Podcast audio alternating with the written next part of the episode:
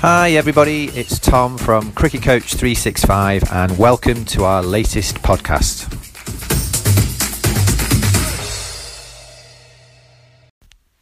So, hi, everybody. It's Tom from Cricket Coach 365, and welcome to our very latest podcast in the series around lives in women and girls cricket. And I'm very fortunate to be with Henry Moeran. Uh, Henry Moeran of BBC Cricket Commentary and TMS.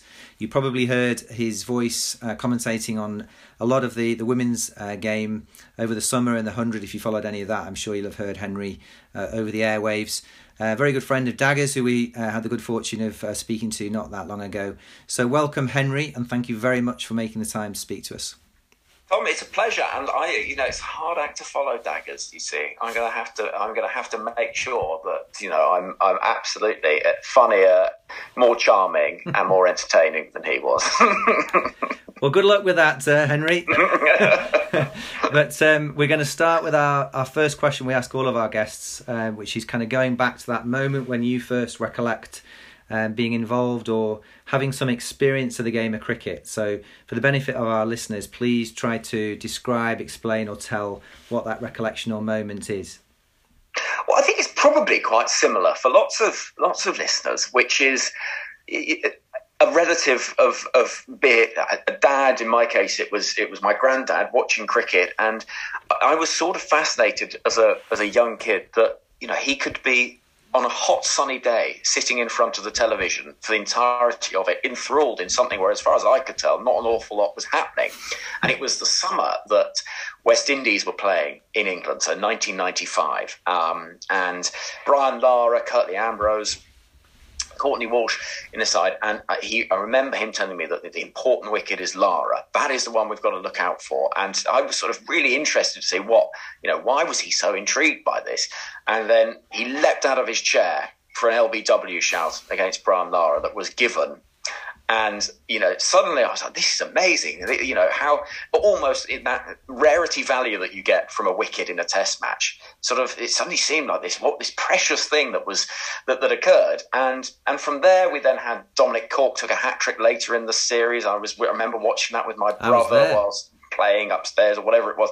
And it, from there you just suddenly sort of get intoxicated by this thing that i suppose sport in general can be which is it makes grown ups all of a sudden into complete free sort of released from all of the inhibitions that adulthood can bring because they are absolutely engulfed in the enthusiasm and joy that sport can bring. And I think that was that sort of moment you think, okay, right, this is something a little bit different and I want to be a part of this. And it, it's fascinating. And then, you know, garden cricket and everything from there, and and away you go really. And it, it's that little moment, just that little spark that can that can do everything. Yeah, but that's that is a great one because it's not necessarily um, one that is, you know, looked back on by everybody as a really um, sort of memorable moment in cricketing history. But it obviously was very memorable for you and your granddad. Um, so. Mm you know, Lara, um, absolutely, you know, for many people, myself being one, possibly the best left-handed batsman ever to to have played, maybe barring um, Sir Gary Sobers, but certainly in the modern modern era. Uh, and I, I, was at that. I, I, went. That was the time when the West Indies, I think, was the first. Um, it was the first of the summer tests in England. Um, so I think I would have been at that test match. It would have been at Edgbaston, uh, I think. Um, but uh, I remember um, watching Lara in, in that series, and he, he was the wicket to get. So your granddad was absolutely right. Um, to leap out of his chair and uh, and then you know the rest is history, as it were, is is is quite amazing to hear. Um, but you're right. I remember it was it was funny because it was during that tour because I grew up in Oxford, and he, well, my mum I can't remember, took me and my brother to watch uh, tour match in the university parks, which is it was in the days when touring teams would play in the parks in Oxford against the university, and I did not appreciate the fact that some of the most famous cricketers in the world were just playing in my local park, and that it was a completely ridiculous, surreal thing to be happening. And it's just, you know, at the time I sort of just didn't really get it. I didn't quite understand why it was significant. And only now, looking back, you think, wow, that was, you know, that was something else. Yeah, well, I mean, you you've hit the nail on the head to you know to describe it in the way you you did is absolutely right, isn't it? That um, at that time, uh, those world named, you know, world renowned names in cricket playing in the park, you know, literally um, in Oxford, um, who would know? Because the, the, TV cameras wouldn't necessarily be there. There was no there's no stadia. Um, it is literally you know people walking their dogs and students you know hurrying to, to lectures or what have you. So um, so yeah, but a but a beautiful place to also play cricket. It has to be said. Um, but I love I love the words you use there. So intoxicated, engulfed. Um, I think sport does have that habit of drawing you in, like you said, and and cricket um, is one of those sports that once you're in, I think you're in for life, aren't you? And uh, and you know maybe you're an example of that through your your grandfather's exclamation at that LBW appeal against Lara in 1995. Yeah, Nick Hornby wrote about the impact of sports in in Fever Pitch. And that first moment as a kid, you walk through the turnstiles and you, you feel like you're getting let into a club mm. an exclusive club. And even in, in the example he gives, even if that club is watching your team struggle to a 1 0 win, but the novelty of hearing grown men using offensive language, you sort of feel like you're part of something. Yeah. Um, and, and that, in many ways, is why it's so important that things like the 100 worked as they did in the summer by getting people to be part of that club. And there is nothing, you cannot replicate the experience of going to a sporting venue and experiencing the collective uh, sense of enjoyment that you get from from being in the stands if you're lucky enough to be there. And that I think that's what made it so you know the, the, the summer that's gone just so special because you saw everywhere you looked people having that moment where you could see the spark and that you know if you love if you love sport and you see people young people loving it as well and getting into it that's all you can ever wish for is you know it's the absolute best yeah, I'm sure we'll come on to the hundred, but I think you've um, you've whet people's appetite to find out more a, bit later on. But um, I think that sense of belonging, that being part of something, a club, or you know, even if you call it a community, um, but something that you can associate with with pride, whether it be you know um, the Manchester um, Invincibles or who no the, the Oval Invincibles, the Manchester. I've even forgotten this that their name originals. Originals, thank you. But the black the black shirts and um, you know, as you say, three probably three generations I saw when I went to Old Trafford. Three generations of wearing this new kit, um, where perhaps none of those uh, family members would have worn, um, you know, a Lancashire kit potentially beforehand. So, uh, a new club almost created out of uh, the game of the hundred. But going going back a little bit then to you know to playing garden cricket and but having had that um, that intoxicating experience uh, watching the, the telly when Lara was uh, was getting out LB. Um, so what happened? Did you did what happened at school? Did you play cricket at school? Did you play club cricket? Um, how did you get involved in the game as you as you got older? So uh, my school, I I went I went I was at state school, and we had in, in when I was in secondary school, we had a tiny net that was sort of falling apart in the corner of the, one of the playing field. It was unusable. Um, uh, but otherwise, I don't remember ever playing cricket at school. I, it was it just never, and that is to me. It, and I know that I think, well, I hope the situation is better now. But to me, it is it is one of the great shames because it is such a brilliant sport, and it is such a simple sport when you break it down to things like what Chance to Shine do and All Stars Cricket do. You can make the skills of it so straightforward and so easy to, for people to grasp but we never did it as as kids, really. So it was down to. I remember playing cricket in the back garden with my older brother with a tennis before we had sort of any cricket bats, a tennis racket for a bat, mm. and the bin, the, the sort of uh, the bin where sort of I don't know the hose pipe was curled up was yeah. where the stumps were, and you know it was all the old you know all those things six and out, four if you hit the fence at this point, all those things, and and then as a teenager joining club cricket teams, but there was that sort of sense that you, if you wanted to play, it wasn't handed to you. You had to find a way to play, and it wasn't always easy to find a club or anything else. And you know, and that for me is, was a real sort of frustration because you, you think, God, how many talented athletes were missing out on the game because they didn't have the opportunity to play it. And you know, and that is the that is the nature of it. And you know, cricket is a game that requires equipment uh, particularly when you get a little bit older and it requires space. So look, there it's not straightforward, but I, I you know, I'd love to have had more cricket in PE lessons as a kid because it was it was you know just something that didn't really happen. I think um, without us wanting to make this uh, particular podcast sound too political, um, uh, you you you're tempting me to to get on that um, uh, on that sort of uh, uh, on that subject, but. Um, I, I I would say very quickly in response to those two observations that first of all I don't think um, there is much more in the way of um, cricket in state schools than when you were at school uh, yourself. I think if anything there's less. Um, and I think that in terms of accessibility into club cricket, that is still a big challenge, um, and that is preventing and prohibiting a lot of people um, through financial reasons, through um, you know accessibility, accessibility in, through, in, in terms of getting to grounds, uh, transport wise. Um, it's still a, still both you know very much a real challenge. Um, however, you know um, we still we need to be um, we need to balance that with the likes of All Stars cricket, as you mentioned, Dynamos cricket, as you mentioned, uh, and, and other um, success stories of which you know um, the growth of the women and girls game is a massive one. So, um, and I should say that that that is you know, my experience, and goodness knows across you know schools across the city might have had a very different time of it, and you there might have been clubs all over the place handing out flyers and things, and and you know I think that sort of anecdotally seeing I think seeing things like All Stars, you do get a sense that that push is now happening, which is great, and which is you know what you want to see to give give kids the opportunity because it's it's such fun, and, we, and, we, know that, but we we have to sort of tell everyone, you know, that sense that you really want to tell everyone.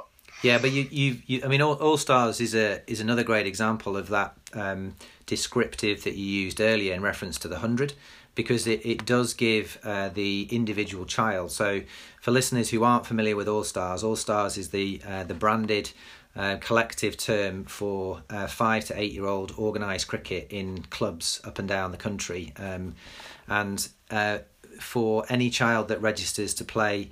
Uh, they get their own T-shirt, which is the same colour. So up and down the country, you'll see turquoise T-shirts um, with their names on. the All Stars brand, they get a bat, they get a, a ball, they get a cap, they get a drink bottle, and they also get a bag. So it's incredibly well uh, branded, uh, and it and it does give that youngster, and they are incredibly young, um, but it gives them that identity and sense of belonging that they're not on their own. Um, but it also encourages um, you know families to get involved and support. So rather than dropping child off, you know they're encouraged to get involved and hands on. Um, so it it is a, a fantastic initiative. I mean, you know, as a club, uh, we've supported it from the beginning, and you know we'll continue to do so, and see it very much actually as our our way of developing and designing a girls' pathway for the first time in 125 years of the club's existence. So it's it's it's it's a, it's proving to be a success just in that regard, uh, just in one club. And I know we're not in any way, shape, or form unique in that respect. Well, that's just brilliant to hear, isn't it? And that's exactly what you know. That's exactly what everyone wants. That's the, it's the proof that I suppose that the idea and uh, and the premise works. I guess. Yeah, and you know, the, again, perhaps um, when we come on to the hundred, it'd be interesting to hear what your view um, was, both as a as a cricket fan, but also as a broadcaster. Um, but uh, you know, there were there were lots of people of of which I was one, being you know somewhat suspicious or cynical of what that you know what the hundred might bring. Uh, All stars as well, I was a little bit the same. I needed to be convinced of what the value was that was going to be derived by the children, uh, because there was a lot of other you know financial stuff. Where's the money going to go, and and so on.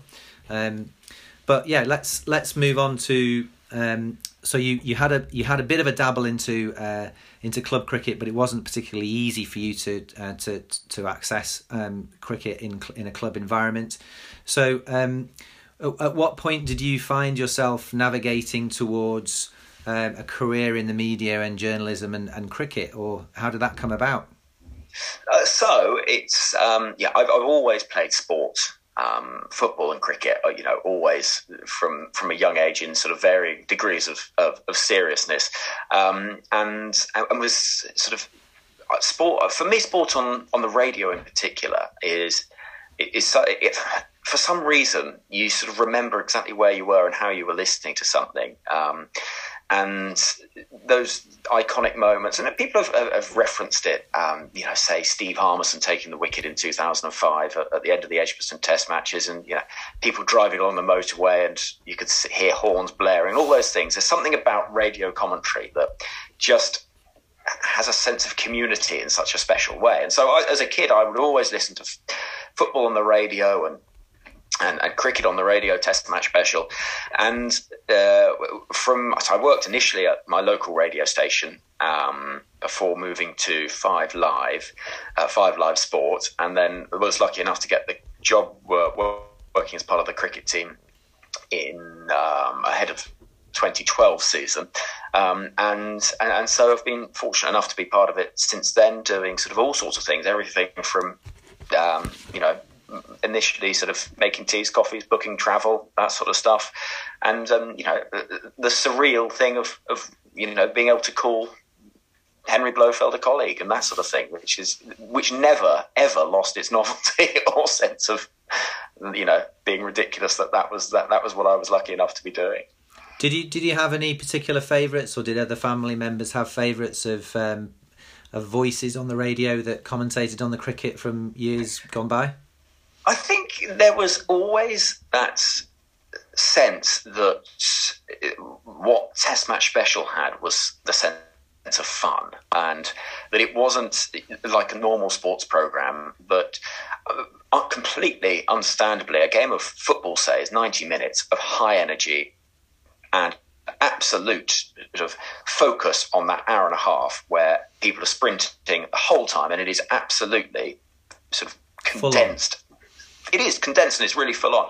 Whereas Test cricket, particularly, you do have two hour periods where a team might score 30 runs and be blocking it. And actually, you know, not an awful lot happens. So there was always that room and that sense that, uh, you know, they had to, the, the people broadcasting from, you know, John Arlott, Brian Johnston, uh, moving forward, and then and then Aggers and, and, Henry Blofeld, Christopher Martin Jenkins, that they would be that sort of comforting presence that was always there in, in summer months. And uh, yeah, I, I remember long car journeys and that that real feeling of just being sort of part again part of a bit of a club that bit of a sense that there's that familiar voice and that you know they're making that the, talking about that thing I heard about yesterday, and you know, and and that's what Aggers does so brilliant, and he's done for so long. Is is it, you know to, he's been working in the role for thirty years, and to to have that warmth and freshness and that sense that absolutely transcends all age groups, because everyone that listens, you know, adores what he has to say, the humour and all those things. And you know, I, I remember you know, as a kid, loving listening to Aggers, and and um, and, and I think Henry Blofeld stood out because he he's was so sort of exuberant and uh, the voice and the, the turns of phrase and things. So I think everybody sort of, you know, your, your ears kind of pricked up when, when Blowers came on the radio. But it is, and, and I think what sort of quite an interesting description of how cricket on the radio works, and that is that it is almost like a play with a cast of characters. And you shouldn't look at it necessarily a, as a sports commentary in the traditional sense, but actually it is this group of individuals that are painting a story and telling you a story with their own turns of phrase, their own ways of describing things. And actually, they, they build this tapestry by by having differences and not being all the same and not all speaking exactly the same way and at the same pace. And so it all creates this sort of overall sound that, you know, from when I was a kid, and I think still today, people have as the soundtrack to the summer months. And that is, you know, that, that feels like the most special thing of all because you, you sense that there is sort of out there, it sounds really naff, but out there that there is a bit of a family and, uh, you know, it, it matters. The, the fact that it's there and present matters to people, which is, you know, something that is the biggest privilege in the world, really. Yeah, I mean, you know, you're doing a cracking job, by the way, in terms of uh, living up to your the high expectations that you set yourself in your introduction. Um, I think, I think, I think to describe um, Test Match Special as a, play with a cast of characters painting pictures is absolutely beautiful. Um, but I, but I, and I think also it does it does resonate with me how you describe uh, Aggers in in your case um, being somebody who you know transcends ages and has that warmth um, and ability to to articulate things and put words into pictures. But yeah, I, I remember him sort of being handed over the reins as a as a kind of a young uh, broadcaster. Um, and and for me, I remember you know CMJ, you know very very much uh, being the the person I, I grew up with, or albeit you know Brian Johnston, I remember, and, and as you mentioned before, uh, John Arlott. Um, but but yeah, I, I, think that's just such a lovely way of uh, describing it as a as a play uh, with a cast of, of characters, um, because everybody is different and brings their own um, unique way of uh, expressing that that that word of what they see. Um, but but but also the, the backdrop of the music because yeah the mu- the music for me the you know the t- the test match special cricketing tune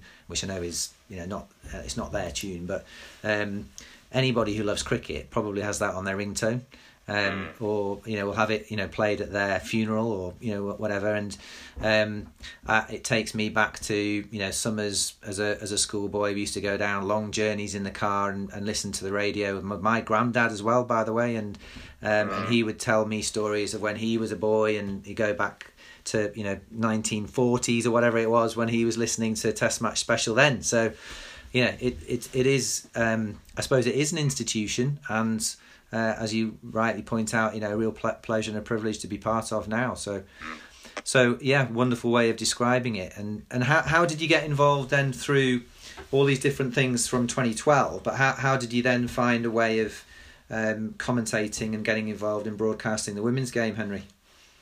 Uh, so, well, it's. Uh, I'm, I'm trying to think how.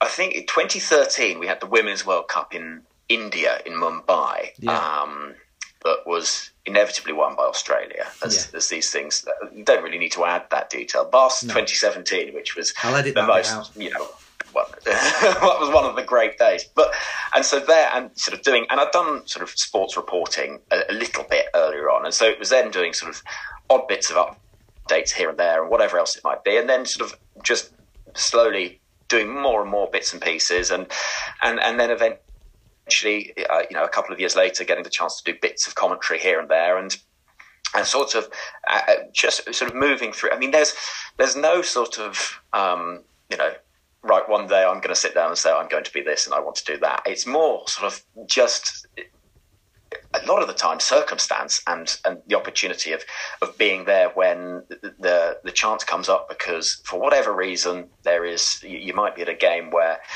somebody needs five overs filling, and so you think, okay, well, I can I can step in and do that or whatever, and you see how you go. And I, I think the, the, the interesting thing about broadcasting on on cricket is there are not many broadcasts where you sit down at the start of a day with the program going on air, say 50 minutes before the start of start of the game or start of play, and you have eight hours to fill, and you have not scripted a single word of it.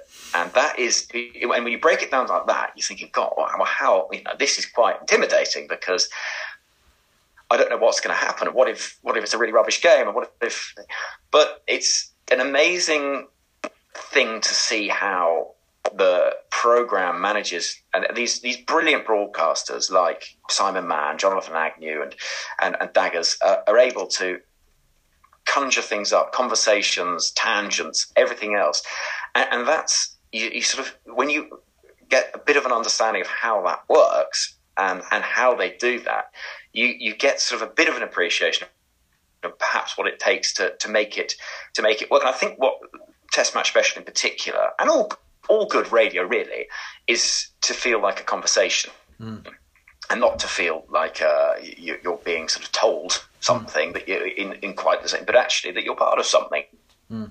and you know that you you do have a bit of a feeling of you know oh well this could go anywhere and actually you know, it's, it's amazing how you know a day's play can absolutely you have no idea what is going to happen either on the field or in the commentary box and that is a real thrill because it might be that somebody delivers a cake that sparks a conversation or a celebrity is in the crowd that comes to the commentary box and you know all of a sudden you're you're coming up with your favorite James Bond cricketing 11 or whatever it might be. And and that is it is both when you sort of break it down you think okay there's 8 hours to fill here. It's terrifying. But when you get going it's amazing how things just flow. And you know the, the amazing things that the, the, brilliant broadcasters we're lucky to work with can sort of come up with. it never fails to amaze me. Yeah, I can, I can, I can kind of if if you um, if you put it that way about you know eight hours to fill, it does sound quite daunting. But um, I think the way you've described all the different component elements, um, even even with that kind of loose structure, um, you can get a sense of how it all dovetails so well. Um, so you know, thank you, you know, for for putting it that way. So it kind of gives us a way of understanding the the different elements and how they all fit together. Um, but but yeah, I think perhaps part of the beauty of it is is is it, is non scripted, um, and that it's it's just authentic, um, in in in terms of the the natural flow, uh, brought to life by by each of you individually. Um, and, and and the other thing that really well that didn't surprise me, but really sort of heartened me was getting the sort of the, the fortune of working with these voices that I heard. There's always that they say you know that old saying, "Never meet your heroes," but hmm. actually. When the microphones are off and when they're on, there is really very little difference between either the characters and how they are and the conversations. You know, mm. before the microphones go on, they're sitting there discussing who should be batting at three and four, mm. and then it's almost as though somebody turns on the microphone and it's you know we'll carry on the conversation that we were having five minutes ago because it, in some ways when you're on air for for that length of time, you can't be you can't pretend to be something yeah. and someone that you're not. You have you have to be genuine and you yeah. have to be who you are. Yeah. And so when you hear Vic Marks laughing as he does, or you hear Henry Blofeld, um, you know, is expressive and engaged as he is, or Andy Zaltzman making puns and being silly. He's doing exactly that when the microphones are off as well, and and that is, you know, and for me that just felt so special because you you realise actually that th- th- these people actually are completely as as you hear them off off mic as they are when when you hear them on the radio, and that's you know, I don't know why it sort of heartened me so much, but it, it kind of really did. Yeah, but I, I, I think that um, everyone would agree listening to, to to express yourself in that way. That I think everybody would agree with you. I think that um, you know by having that authenticity, that genuine, that natural um, flow uh, on and off, um, you know, must be the reason why it works so well. Because you can't put on an act for that long uh, without being seen through, uh, as it were. So, uh, so yeah, I, I think that um, you make that case very really well. Um, so, what about uh, the how how have you seen the women's game take shape and grow and develop in the time since you've been involved in broadcasting? It, it has changed beyond recognition, and and, and that, that, really is no no understatement. And and I talked about that 2013 World Cup that I mentioned in in Mumbai when mm.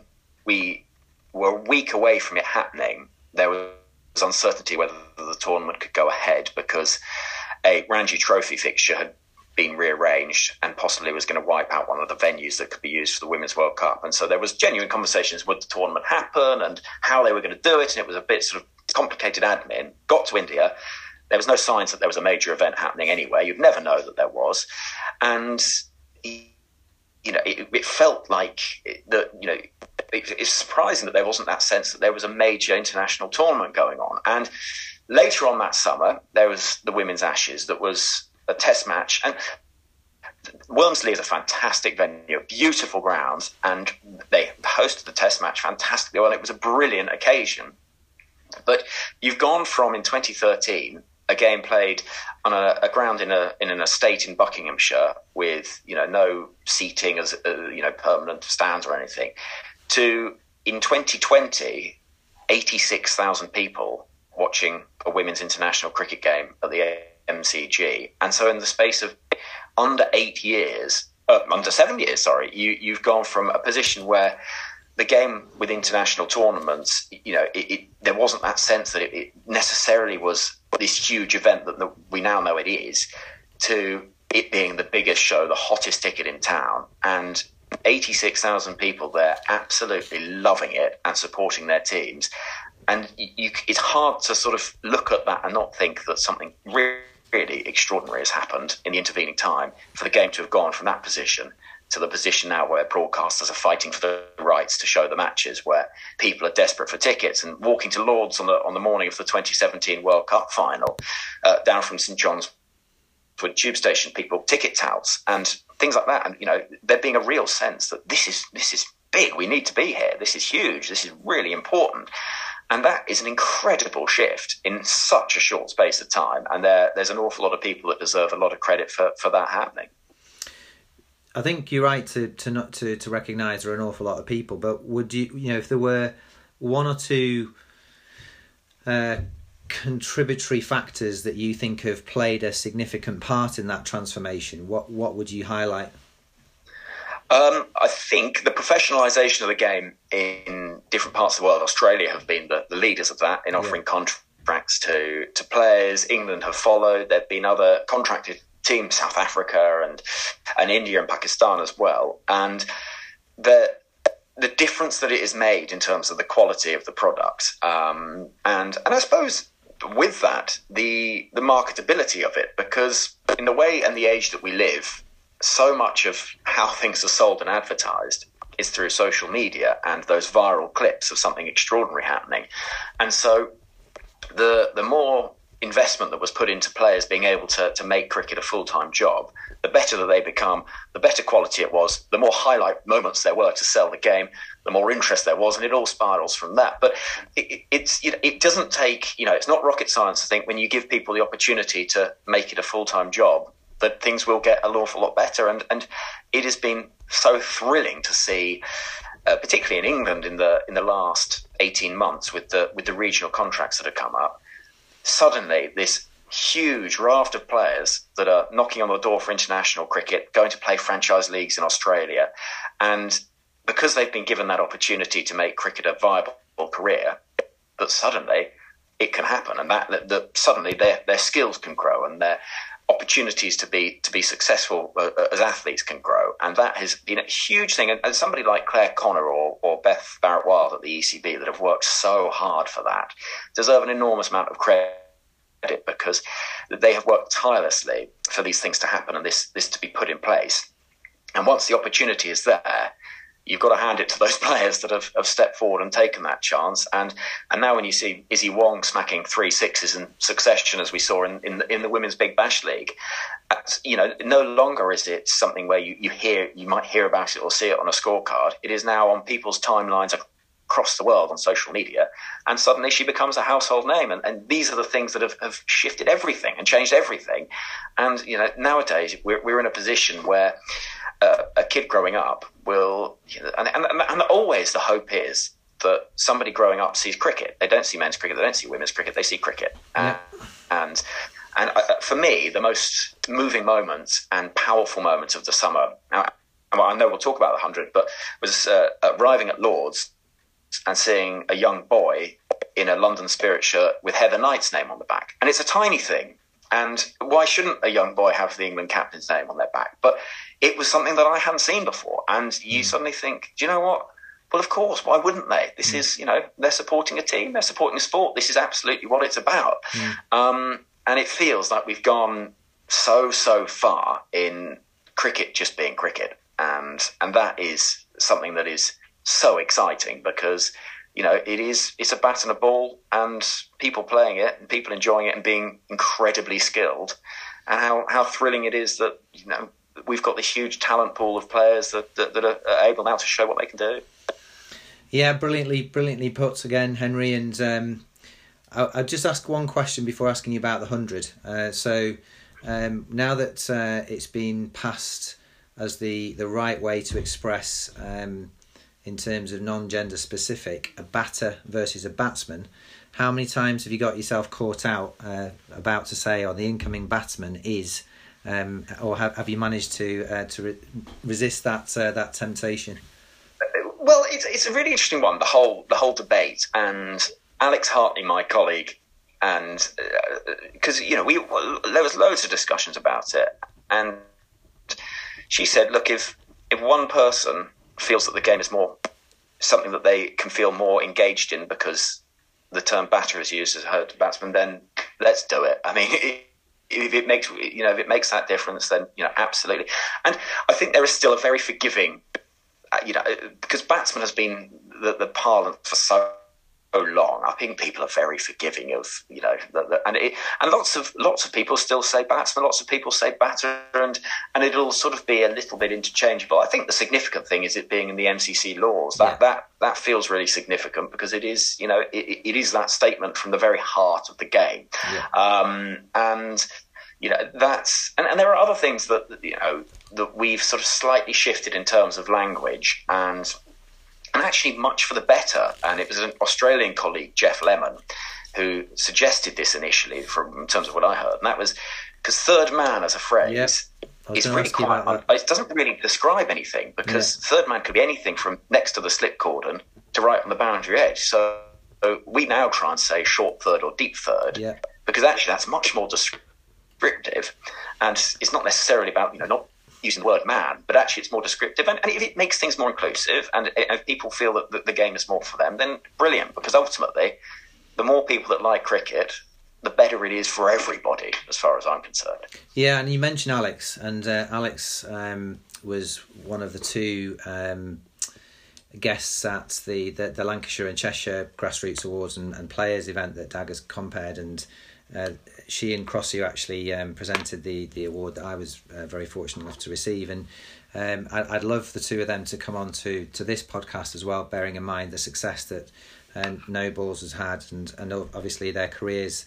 Um, respectively on and off the field have, have gone so well. But I do remember, and I don't know whether it was with you at the time, but I do remember Alex talking about that third man issue and it was in um, a test match against uh, India against England, I think.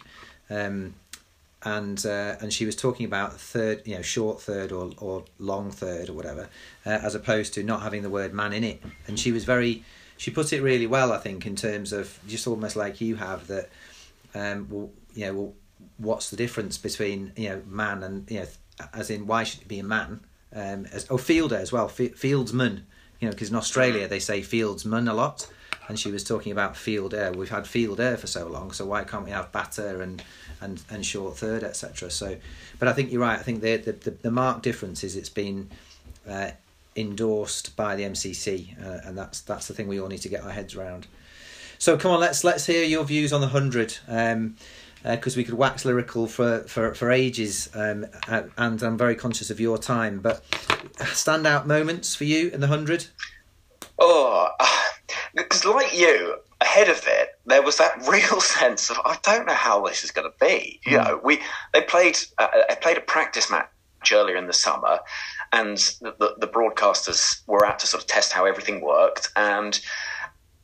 Uh, you know, so but that was it. That in terms of uh, our, the experience of how it was going to be, and you, there was just that sort of slight trepidation of okay, well, these are you know, a lot has been put into this, both from a broadcast point of view and from from cricket's point of view. How's it going to be?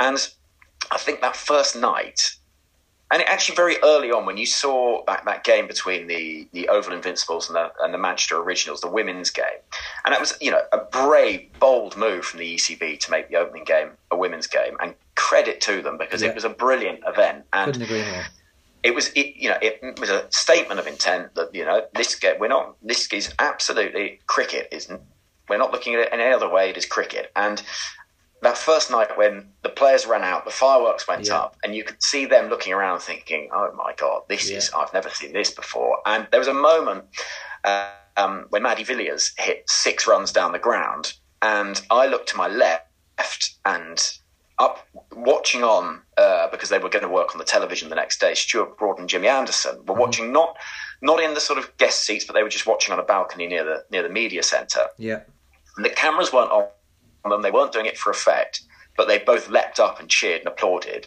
And you suddenly think, okay, you know, this is, this is if people that have seen everything in the game can are, are, are thrilled and engaged immediately by this then there is something there is something here that's going to work. And it, it, was that moment you think, okay, well, if this momentum can can continue, we could be in for something really special and really exciting and and really important to the development of the game. And you know, I've, I've never been one to say it had to be the way it was. It could, you know, if it had been a T Twenty competition, it might well have worked, and, and all these things. You know, that's that's a debate for another day. But what what it did was it made it created a narrative by having one game a day and that you could follow the competition simply. And that, that was hugely important.